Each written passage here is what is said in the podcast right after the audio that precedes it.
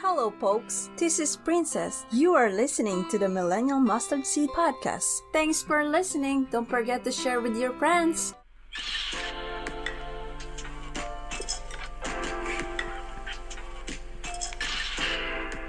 Okay, we are back at it again. I'm so happy that you guys are here with me for another episode. I have Ron Morehead.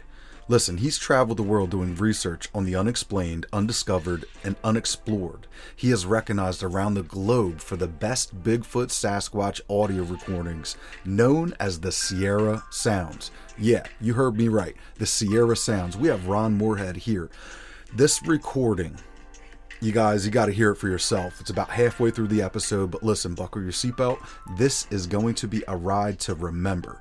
Let's jump right into the show, guys.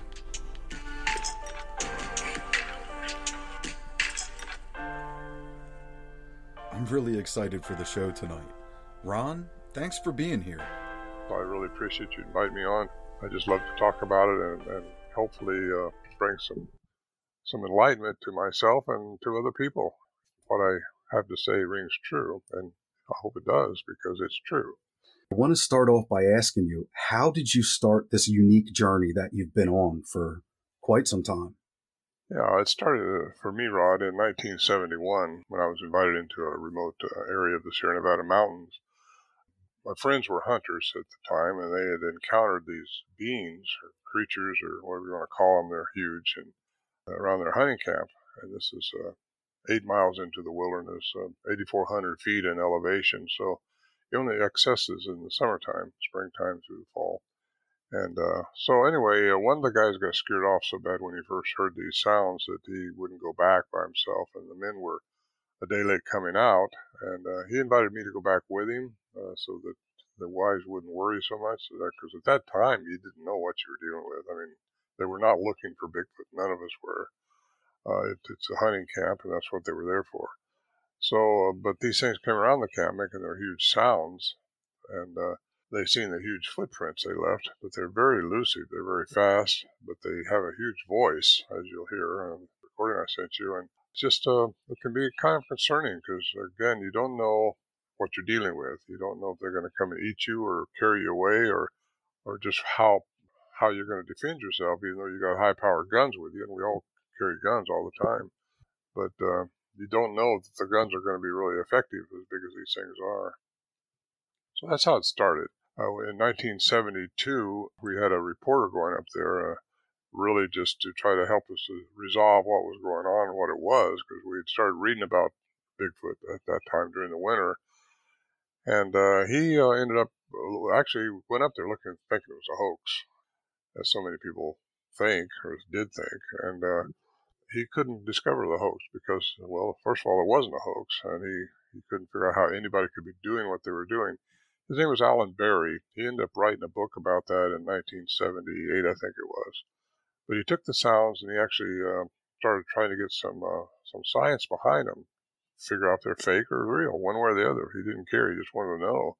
And uh, he got uh, Professor Kirlin at the University of Wyoming to study them for a year And he came out with a, quite a statement on them as far as uh, they were real, they were not faked, they were not speeded up, they were not slowed down.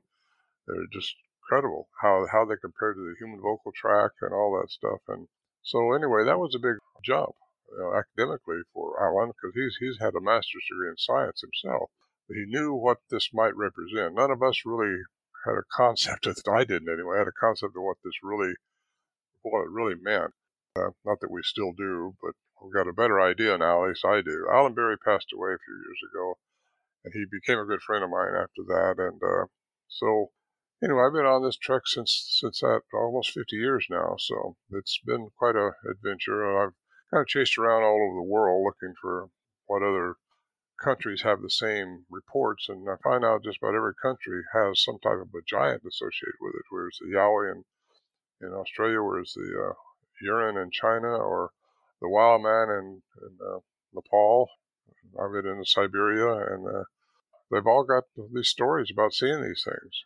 It's interesting. It's been quite a journey for me. I'm 78 years old now, and uh, it's it's just quite exciting, really, because I, I kind of just draw some lines through my little dots on my map, trying to put these things together, trying to get a picture of what these things might be. I'm a Christian. I was a Christian at the time I first encountered these things, as, as all of us were. A very sober camp up there. And uh, I started looking into the Bible of what giants represent, what they are, and uh, how they got here and stuff like that. So I kind of got into ancient texts now, Greek mythology, a little bit in the Veda, and just interesting how so many texts, ancient texts, talk about giants and how they warred with giants, how giants came down from the sky, fallen angels, they call it in, in Genesis, the biblical version, and it's just uh, quite quite interesting to me. I get excited when I get talking about. You give me on roll here in a minute. I want to get you in the zone. I want you to to be firing on all cylinders here for the audience. That's how it started for me, and uh, I started speaking at conventions after we got some more credibility behind these. Uh, the Dr. Kirlin's report was credible, but talking about that still didn't still didn't sway uh, the scientific community that these things existed. Even the Patterson film of 1967, which is the female walking through the Bluff Creek area, that doesn't persuade science. Uh, a cryptolinguistic uh, study uh, from a, a, two-time graduate of the cryptolinguistic school of uh, foreign languages uh, came out and interviewed Mr. Berry and myself, and uh, he got copies of the original sounds and ended up studying them, and he claimed that this is a language by the human definition of language which is very, very important, I think, to us, because only humans, according to Philip Lieberman, Dr. Lieberman from Brown University, only humans are supposed to have the vocal tract to create spoken sapient language as we do. These things have that. Now, that tells me a couple things. Either they're part human, uh, we know the sounds aren't fake, uh, so there's something else going on on this planet so many people aren't accepting yet. And I know when I was in South America with uh, L.A. Marzulli, we was walking the streets of Cusco, I think it was, and I mentioned how uh, it says in Luke how Jesus said, "As it was in the days of Noah, so it also be." Second coming. Well, you start studying. Well, what was it like in the days of Noah? Well, as it was in the days of Noah means that fallen angels were coming down and messing with the the genome of God's people, and we are God's people. The human ge- genome is God, our God's. He created us in His image, and that means we have sapient language, and these things have sapient language, but they're they're not like us. They're something else. So have they crossbred with us as it was in the days of Noah, or have what have they done? What's going on? These things have been in for eons, and uh, at least I think they have. And some of them may have crossbred with indigenous people, making them more human-like which which would also say that they had 23 pairs of chromosomes, and um, instead of the 24 like other primates do. This is very fascinating to me. This gets me very excited as well. There's something going on when we read Genesis 6 4. The Hebrew word there is the Benieha Elohim and the Banath Adam. So two separate creatures. You know, we're talking about the, the offspring of Adam, humankind, and then these angels. And when I first really started looking at that, Ron, there's question marks and excitement jumping off the page at me. I mean, a lot of pastors want to wonder how you get more men to go to the Bible study in church. I mean, men are going and watching the new James Bond movie, the new Jurassic Park movie, but you can't get them into the Bible study.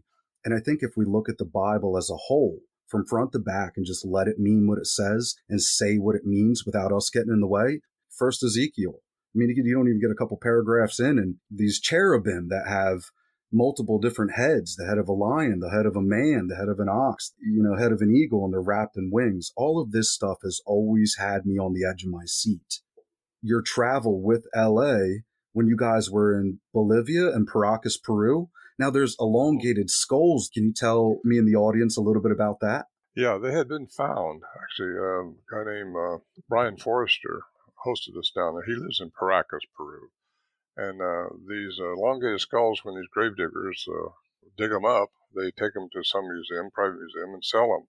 They're actually looking for artifacts of any kind, but they know there's uh, some interest in elongated skulls. And this one guy, uh, Senor Juan, who has a had a uh, museum there in Paracas, has several of them, and they're not like there's just one or two. There's there's really hundreds of these around down there, and uh, it's it's just interesting. We went down there with one scientist in 2013, and we weighed the skulls. Uh, Senor Juan gave us permission to uh, to do that and to check them out, and we found out uh, that they're just they're not totally human. They're hybrids, and hybrids meaning they're part human, and they are. We've got that DNA now a little bit out thanks to Brien Foerster, and so. Uh, however, the DNA comes out by comes out over by Turkey somewhere, uh, Siberia, wherever it is. And uh, how they got across over there two, three thousand years ago is another story. But um, we studied the skulls, looked at them, weighed them, and found out that they had uh, close to 30% more brain matter by the elongation than uh, than humans do. And uh, a lot of people say, "Oh, they're cradle boarded." You know, that's what the Incas did. Well, yeah, the Incas did do that, but why did they do that? They did that just like the Egyptians did, also several cultures do that, trying to get the same benefits that the Paracas people uh, had, which was, we think, responsible for the uh, megalithic structures that are all over South America, things that we cannot imagine how they did it. Uh, I personally think they did it through sound frequency, but that's because I'm into quantum physics a little bit. And I, I know you can move things with sound, you can change matter with sound. But anyway, they don't have but one parietal bone on the top of their head, these elongated skulls. Now, the uh, Inca people did elongate them, like I said, on purpose. Their royalty, thinking they would get the same benefits that the pre-Inca uh, people had that created those megalithic structures and the anomalies you see all over South America. Until you see that with your own eyes, though, you're kind of okay. It's just somebody talking, well, or somebody making a film, but you go down and see where you can't even get a, a credit card in between two rocks that are over 100 ton apiece and they're put together like a jigsaw puzzle and stretch out for a quarter mile. Oh my, it, it turns your head because you realize this is all over down there and uh, it just it's really impressive. Again, they have a single parietal. We have two parietals, one on each side, you know, two sides to our brain. These are just a single parietal. Um, in 2000, and also they had two little pinholes in the back of their head, which don't know what that was all about in the skull. But in 2014, I went down there with another scientist, and he corroborated the same thing that we had the year before. They're about 30% more brain matter. But the thing is, when the Incas elongated their, their uh, royalty babies with uh, cradle boarding, they didn't go more brain matter. They just got a long skull, same brain. so they didn't get the benefits of whatever the Inca people had. So anyway, it was uh, it's fun. It was fun. I had a good time down there. We stayed there quite a while. Took a, a man named Joe Taylor down there, and he uh, he's probably one of the best in the world at uh, forming skulls uh, from uh, bone matter. And uh, we got permission to do that from uh, Senor Juan. And he actually gave us permission also to unravel a, uh, a mummified one, which, again, once you take it take it apart and see what's really there, you realize this wasn't cradle boarded, you know. And another time later on, they found a female in a tomb who had been pregnant and died that way, and the the fetus inside was elongated. So we know something's going on, and from a from a culture that's uh, technologically more advanced than we were or we are, able to do things that we don't know how they did it. And you see those things with your own eyes, and it just kind of makes your head spin a little bit and say, okay, aliens have been here. Something made this happen. um, we flew over the Nazca lines. Uh, we went into Bolivia also we we've been all over down there looking at this stuff and quite uh, quite compelling. If anybody gets a chance to go down there, I highly recommend it. I highly recommend Brien Foerster. He's got books too on the area and had a filming company want to take me down there. I said, well, it's a long trip. It takes a long time to get there. You got to fly into Lima, Peru. Then from Lima, you have to take four-hour drive down the down the coastline to Paracas just to see the skulls. And Senor Juan has passed away now too since then. And from Lima, if you don't want to go to Paracas, you just want to go up to Cusco and get into, uh, uh, you know, Ollantaytambo or some of these places uh, where megalithic structures are up in the higher country. You fly into Cusco, and the airport up there is over 12,000 feet in elevation. So it's a uh, it's a bit of a, a, challenge getting used to it. You have to acclimate yourself to the altitude before you can even walk around up there. So we spend a day just waiting to for something to kick in so we can handle the air, the light air, I should say but it's fun and exciting. Do you think that Sasquatch or, or, Bigfoot has a connection with any other cryptids that are found around the world? Dogman, the Beast of Bray Road here in the States, there's a couple different creatures that have quite the reputation. But do you think there's a connection? Well, let's back up just a little bit, Rod. Does anybody here not believe that uh, other people and entities from the cosmos exist? UFOs, aliens? I think we all have been exposed now by our governments finally releasing some of these files they've kept under covers for so long that aliens have been here. There's more than one type, according to the astronauts I've been listening to, and the people that have been studying this, the people who have encountered these beings. Have they messed with the genome of this planet, of the creatures and the species on this planet? Yes, they have, in my opinion. I think there's a lot of hybrids here. Bigfoot could be one of them. He, he may be a remnant from uh, from the Nephilim. Uh, there's a way he could have got through the flood, even though everything was died except Noah and his uh, and his family.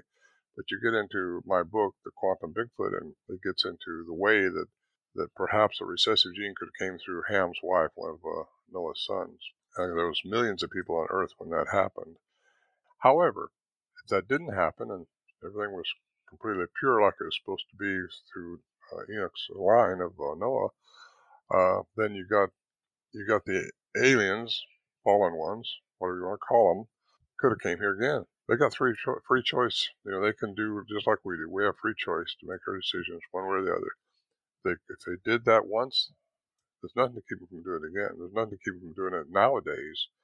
And I think possibly they are here. I think that could have been what we were dealing with in the Sierra Nevada mountains was something very alien because I hear reports now from all these people. I've been taking interviews and interviewing people for 50 years almost, and you hear so many different reports. You can't ignore them all. You can you can say some of them are just. Um, you walk into a room and they got candles lit all over the place, you know, and they're sitting there with a aluminum cap on or something. You know, something probably a little bit fishy about this place.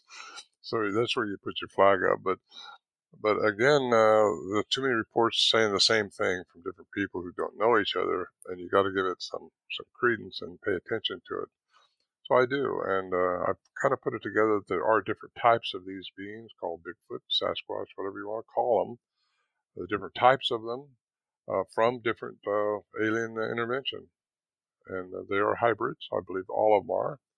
If you really want to get into it, we're made in the image of God, the very uh, very essence of consciousness, and He gave us He gave us consciousness. So I don't have anything against evolution, even though a lot of religions will shoot me off the off the planet for saying that, but I don't. I think the troglodytes did evolve. That's pretty much a, a given uh, by by our science, and yet something's happened to a lot of them. They've been messed with. The DNA has been changed and a lot of them have been given different attributes. I think we've been given a very special attribute by by the supreme creator, the consciousness, God, and that's what we're made the image of. That's what gives us dominance on this planet. That's why we are who we are.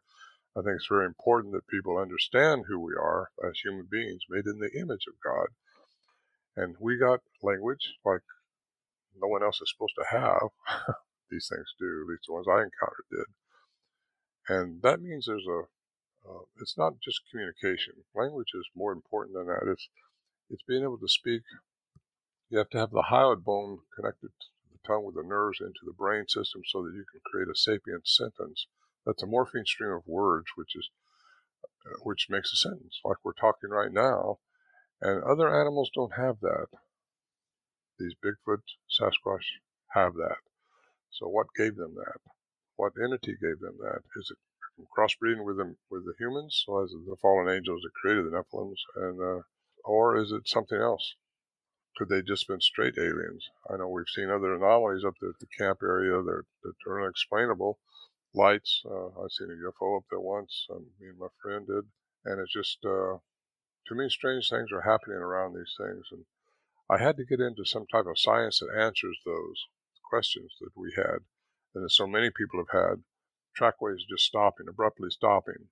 That's something I used to just kick people out when they said there was. They said they saw one disappear. Well, nothing disappears, can it? Yes, it can. According to quantum physics, things can disappear. Take the density away of something that weighs something really heavy, and you won't you won't make a track anymore. Uh, I get into that a little bit in my book, so it's it's just important that people don't kick me out with the baby water here. I I think you know there's been a lot goes into this, and you have to open your mind up and understand that quantum physics is a modern science. It's how everything actually works in, throughout the universe. Most of our studies and most of our researching that that classical researchers do is classical science, Newtonian physics, and it's based on on everything being physical, material, measurable, predictable, and that's just not true. I was in a group, a group, a bunch of scientists. I said, "Somebody here, if everything's measurable, tell me how far it is to the end of the universe." Nobody could do that, so I think I kicked me out of the club. I'm not sure. Uh, I'll tell you what, Nikola Tesla said one time, which I really love this statement. It's the day science begins to study non physical phenomena will make more progress in one decade than all the previous centuries of its existence. That's Nikola mm-hmm. Tesla. The creator of quantum mechanics, uh, Max Planck, he said, science will progress one science, one funeral at a time. That's what he said, one funeral at a time. Yeah. And I'll tell you what, that's so true because uh, I was listening to uh, somebody else, uh, Eric Van Dijk, uh, earlier. He he said, you know, until another group of scientists come in, younger ones who really want to stretch out and think a little bit, things don't change, and that's what's been changing. Uh, is as as a scientist dies and somebody fresh comes in, it makes things progress a little bit more, and more things open up to the scientific community. So, a lot of brilliance out there, and these people just need to open up their minds, I think, and understand that there's more going on than meets our three-dimensional eyes. We live on a planet in a linear time zone, which basically just for us, because linear time only exists in our three-dimensional reality.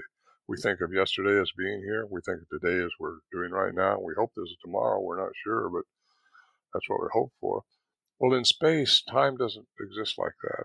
And uh, that's hard for people to get their head around. It's hard for people to understand what the end of space could look like, what the end of the universe could look like, because you cannot imagine it in our three dimensional makeup that we have. We've been given the attributes that we have. Christ tried to tell us, Jesus Christ tried to tell us how to get back to the Father. He said, I wish that all could be one with the Father as I am one with the Father. And when you listen to some of those red letter editions, what Christ was really saying and really delve into to the scriptures, it all comes together. And it all comes together pretty nicely, I think. And we live in a very unique time right now with all the stuff going on. I think it's important that people realize just who we are and the planet we're on, primo planet of this solar system, aliens want to be here. They've been being here for a long time, but I think aliens have a problem trying to acclimate their species to this environment. So they are in. Uh, there's a hybridization program going on, and that's where you hear about these alien abductions and stuff like that. And I firmly believe that because I've known some people pretty well that they won't go public with it, but they've been abducted. They say they have uh, Dr. Leir, who L.A. Marzulli was quite well acquainted with down in Southern California. He's also passed away, but he he performed, I think, 17 different operations from people who said they had been abducted, and he took out some implants from them that they didn't know what they were, but uh, what are they doing? Why are they doing this? They're doing this to acclimate their species to this planet, which is the jewel of the solar system. It's beautiful here. We've got rivers, mountains, streams. Oh my goodness. We're destroying this planet. I'm not out there hugging trees and all that stuff, but but I got to tell you, uh, what's going on on this planet is not healthy. And that may be what's disturbing some of the aliens because they don't want us to screw this planet up any worse than what we're doing, in my opinion. The Quantum Bigfoot, your book is phenomenal, by the way. I haven't finished it, but I definitely went through the biblical perspective in chapter two, read through your introduction. It's very interesting to hear you speak about how we're on this linear time and that it exists for us right now the Sierra sounds, they really creeped me out the first time I heard them. It sounds like a sapient language. Do you yes. take this as two creatures communicating to each other? Yes, we had a human sound expert listen to that that one that you're going to play, and uh, she said it was a male and a female uh, having a little confrontation. And uh, but that's only one of hours and hours of these sounds that we have and uh, there's all kinds of different sounds on them. We recorded these things from 71 all the way through 76. We, I was going up there as often as I could get away. We didn't have encounters every time I went up there, but a lot of times we did, especially 72 and 74. were just heavy years with with encounters, and we were recording them a lot. So we have a lot of a lot of uh, re- recordings of these things. Yeah, that one is very rapid sounding. Uh, they talk very very fast, which also lends to the theory that their brain works faster than ours does. That it's rapid chatter. I'm gonna play the rapid fire sequence that you sent me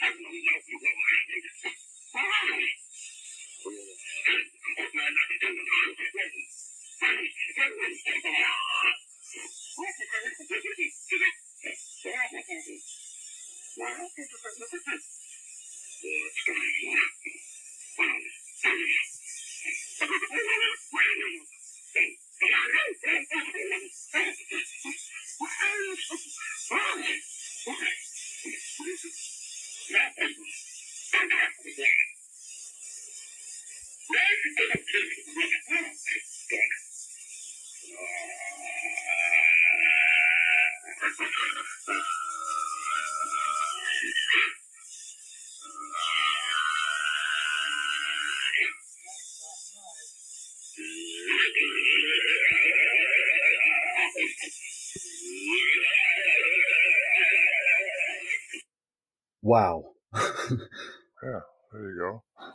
Now, at the very end of that recording, it, it, sounds like a human is saying, "Well, that's not nice." Did I catch yeah. that in there? Yeah, yeah, that was Warren Johnson. He was he was the leader of our group. He we were getting a little bit bold at that time. I think it was 1972 when that specific one was was recorded. He uh, we he would open up the shelter door. We had a shelter built up there, and uh, yell out at him. When he was there, he would be the one that was doing all the talking. None of us, none of the rest of us would, just to try to keep it uh, simple as we could. And yeah, that was him uh, yelling, was talking back. Also, he had a whistle exchange that I've got recorded that's really kind of cool. These things whistle through the vocal cavity, not through their lips like we do. And uh, I think it's also a form of uh, communication more than just uh, how do you do or something. But uh, anyway, it's, it's quite harmonic.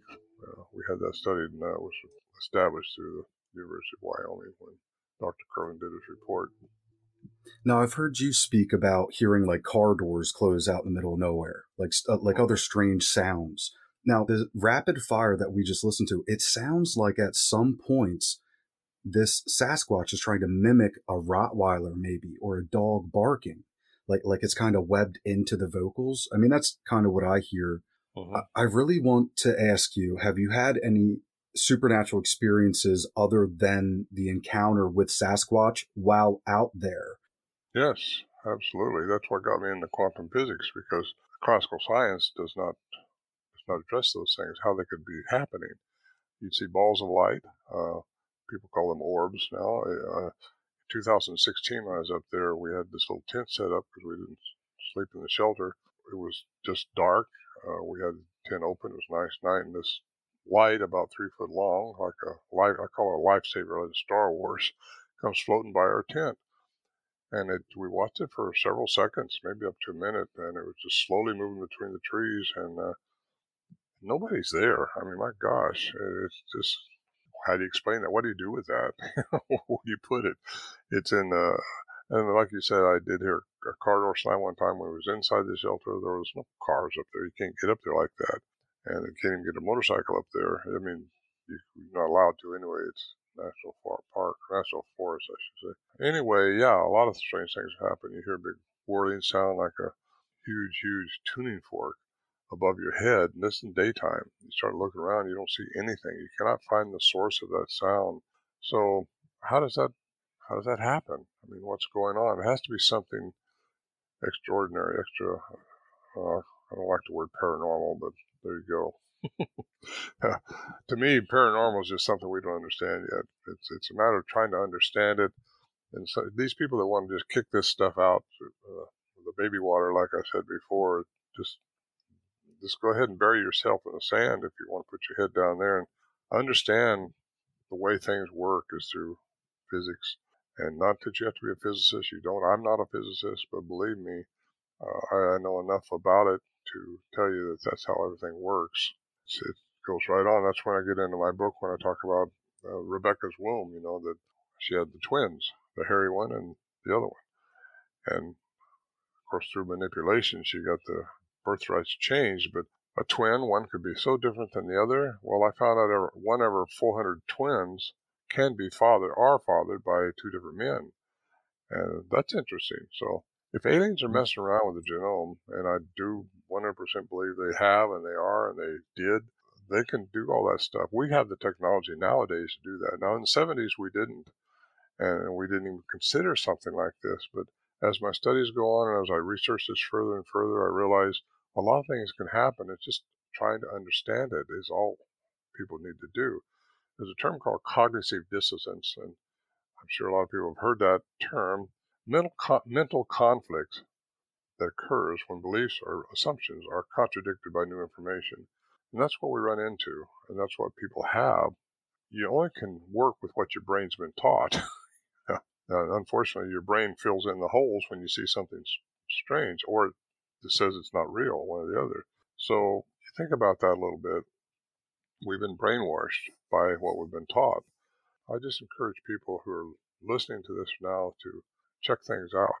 Also understand that all governments, this is kind of off the base a little bit, but not too much because I'm going to get into the Bible here. But all governments change their narrative how they want to control people. I say that because there are some terms, and trust me, my Bible is the source, but there's been governments during those transitions in the Bible, and uh, they they might change the narrative. Like the word God sounds singular in so many places, but it is plural, not just in Genesis. But uh, it goes on, and if you research, I got into what really turned me a little bit too is I got in, I got some Hebrew translators, and I started translating uh, some of the words in the Bible. I found out the word you know where it says in the New Testament it's easier for a camel to go through the eye of a needle than it is for a rich man to enter the heavens? Yes. If you look for the uh, word camel, the word camel is spelled exactly the same in the Old Testament as the word rope. So, what was they were they really translating the word camel, or did they really mean rope? Well, to me, it makes more sense a rope through the eye of a needle than a camel. And I'm just saying that because it makes you start researching more. And uh, I encourage people to research some of this stuff and open their minds up to what what was really being said there. Because uh, translators uh, often, I shouldn't even I won't even say what I'm thinking, but they make mistakes and they do things. If you if you don't look deeper and deeper and deeper, and you don't have to, you can be saved just by trusting what Christ told us. He said, "Trust in me." Trust in what He says. Read the red letter edition. What was He saying? And he tells us how to get back to the oneness that we're supposed to be. God Absolutely. created us in our, He created us in His image. That, that means we're very special people. Aliens are not. They're something, but they're not what we are. We are unique, and I think we need to understand who we are, made in God's image. As I said before, trust in that. And people say, "Well, weren't you scared up there in the Sierras?" Well, you can't help but be a little concerned, but I also knew who I was as a Christian. I knew whose image I was made in and how I'm supposed to be. Nothing's going to bother me, really. And, uh, Amen. Uh, I've been up there by myself and had things happen, and that's that's a little concerning. I want to use the word concerning instead of fearful because I had something yeah. happen in 2011. It's the last thing I wrote about in my first book, The Voices in the Wilderness, and it was uh, one of them was out there. Wham! You hear this big knock, and uh, that's what they do. It's not like some bear stepping on a limb. It's, it's something huge. And it's a big pop. At the time, I thought it was a tree knock, which they do knock on trees rhythmically. But this was not rhythmically. It was just a big pop. I thought this was the daytime afternoon. I'd gone inside this little tent I set up because the mosquitoes were so bad, and I waited for a few minutes because that's what they do to get your attention. They want to see what you can do. You're gonna run out there with a gun or something, try to shoot shoot this forced part. What are you gonna do? I went out a little, little later and started talking to it because I was there by myself. I shouldn't have done that, but I was up there by myself. I had a guy scheduled going with me, and he backed out the last minute. So later that night, I heard some chattering going on didn't see a thing. I started talking to someone. I said, whatever you are, come out. I just want to know more about you. I want to understand more. I want to know no more. Nothing happened. I go back in my tent, check my, my little tape recorder, got all set with my brand new lithium battery in there. Everything's ready to go. 10 o'clock that night, I hear this chattering going on, and it's a Bigfoot. That's what they do. They chatter amongst themselves. And then right outside this little tent I had, there's something walking around, bipedal, just tromp, tromp like a two-legged elephant walking around me out there. And I thought, oh my, I tried to turn my tape recorder on. The battery's dead. I tell you, they have a way of draining your batteries, and they've done this for us up there before too. They, there's an energy thing going on with them. I think they require energy to do what they do because I think they have an attribute which makes them interdimensional. And I say interdimensional because we live in three dimensions. According to quantum physics, the, the mathematics of quantum science says there's at least 11 dimensions existing. We live in only three. So that tells you that there's something else going on we can't see and we don't know about. People talk about these things disappearing. Well, how they do that, I think they do it through the vocal mechanism, which is very expansive. I mean, it's much, much more unique than ours. And I think they create a frequency that might get their, their vibrational uh, mass converted into energy only. Because as, as at our most minute existence of every human being, we are energy vibrating at a frequency. And that's, that's the way it is. Now, if you can change that frequency, you can change matter. These things have learned somehow to manipulate frequency, and uh, I think. And this is all my opinion based on my experience with these things, and that's what makes a little bit of what I have to say a little bit different than most researchers because I've had so much encounters around these things, and they they are existing, they're out there. What they're here for, I have my opinions on that too, but we go on for hours like this.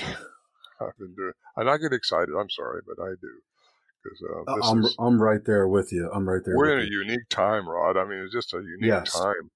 Uh, our economy's on the verge of collapsing. Uh, you got people out of work. You got things going on that that are very unique to this this time linear time we're in, and that that's pretty much fallen fallen into prophecy. So I think we ought to be uh, paying attention again who we are as humans. Get ourselves ready. Put your armor on.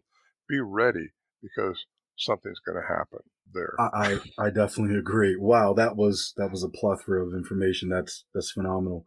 I was religiously in a church, and I, I I've been pretty much tuned into scriptures and been pretty much there. I was a the administrator of a large church for, for a long time until all of a sudden things you know the church is a structure and there's nothing wrong with that good people go there good hearted people they love they care but a lot of them aren't teaching spirituality, they're just teaching religion. And we are spiritual beings at our most minute level. What one man calls God, another man calls quantum physics. Now, that's not me saying that's Nikola Tesla saying that. And that's interesting.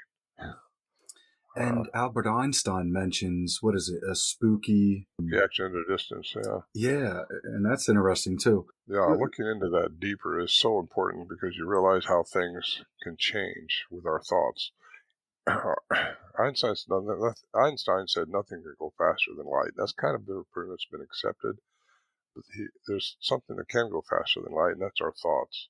Our energy can go faster than light because it's a thought, and and you see how electrons can couple together over distances throughout eternity, really, and they will change and and uh, anyway, you, you got to look into that for yourself because it's just too complicated for me to try to explain in this program. But it's really, really interesting how that can happen and how we can change things with our thoughts and our belief system. Because once you can conceive it in your heart, and by the way, your heart's the biggest energy source in your body, your heart's in coherence with your brain, you're going to do the right thing. That's why the Spirit of God will lead you into all righteousness.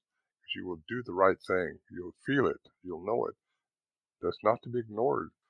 Your heart's very important, uh, but it's got to be in coherence with your brain. That's very interesting. I know um, the scripture comes to mind as you were saying that, where we see Jesus is healing people. He says, according to your faith, it's done to you. You know, and faith are. is the substance of things hoped for, is the evidence of things unseen. When we have faith, it can move a mountain, as described here in the Holy Scriptures.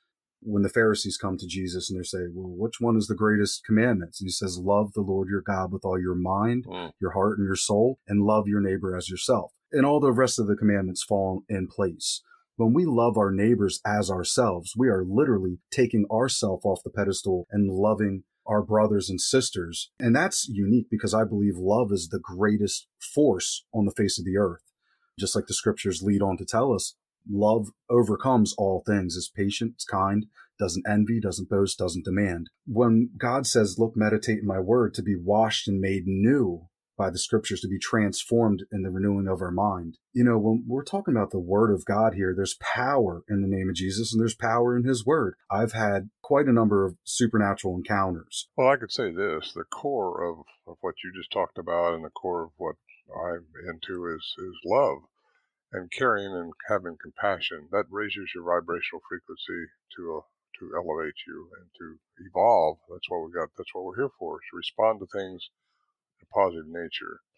And uh, if you if you gripe about things and get ticked off at people for different reasons and don't forgive and don't have compassion, you're not helping yourself. You're not helping them. You're not really doing anything for anything. In fact, you're lowering yourself. My my my word to people is know who you are as a human being made in the image of God. Know that love is the key and the core to everything, and caring and compassion. And if you've got that going in your life, you're going to be a winner. And uh, just uh, realize that we are humans and we're made with egos, but you got to learn how to tether the ego so it doesn't control you. You can't be after everything that just makes cardinal sense to you. You've got to go by your feelings of your heart, the inner side. Make sure that heart is in coherence with your brain. It's rhythmically working right. Again, you do that through just being still. Be still and know that I'm God. I've heard that before, and uh, that's that's what I got to say because it's just uh, important, I think, to realize how important love and compassion is to get yourself where we need to be. And that's what Christ taught. Very well said. As a little statement, let me make one statement. Dr. Edgar Mitchell said, he said, there are no unnatural or supernatural phenomenon, only very large gaps in our knowledge of what is natural. We should strive to fill, to close those gaps of ignorance. And really, there's people want to separate spirituality and, and real life and just go to church on Sunday. Well, no, you got to keep it all together. We're spiritual beings, whether you like it or not. You better make the most of it while you're here. Ron, it's been a pleasure. I really hope I can have you back for a part two. Well, thank Uh, you, a Rod. Big fan. Well, let me know when, and uh, we'll we'll make it happen. I love it. Ron, where can people find you? I have a website, ronmorehead.com. It's M O R E H E 8810. Uh, email me. Uh, I have I get emails every day, and I love to respond to people's questions if they want to know more or know what I think, because it's really what I think. It's not. You can't say you know. You can only say what you think you know. Yeah. So I, I my books are available on Amazon.com. They're also available on my website. I suggest my website. That's ronmorehead.com again, or BigfootSounds.com. Well, that's it. That's the show, everybody. I really hope you guys enjoyed this. If you found this episode to be helpful in any way, you learned something new, found it captivating, or just entertaining, share it with a friend. Coming to you from southeastern Pennsylvania. God bless America.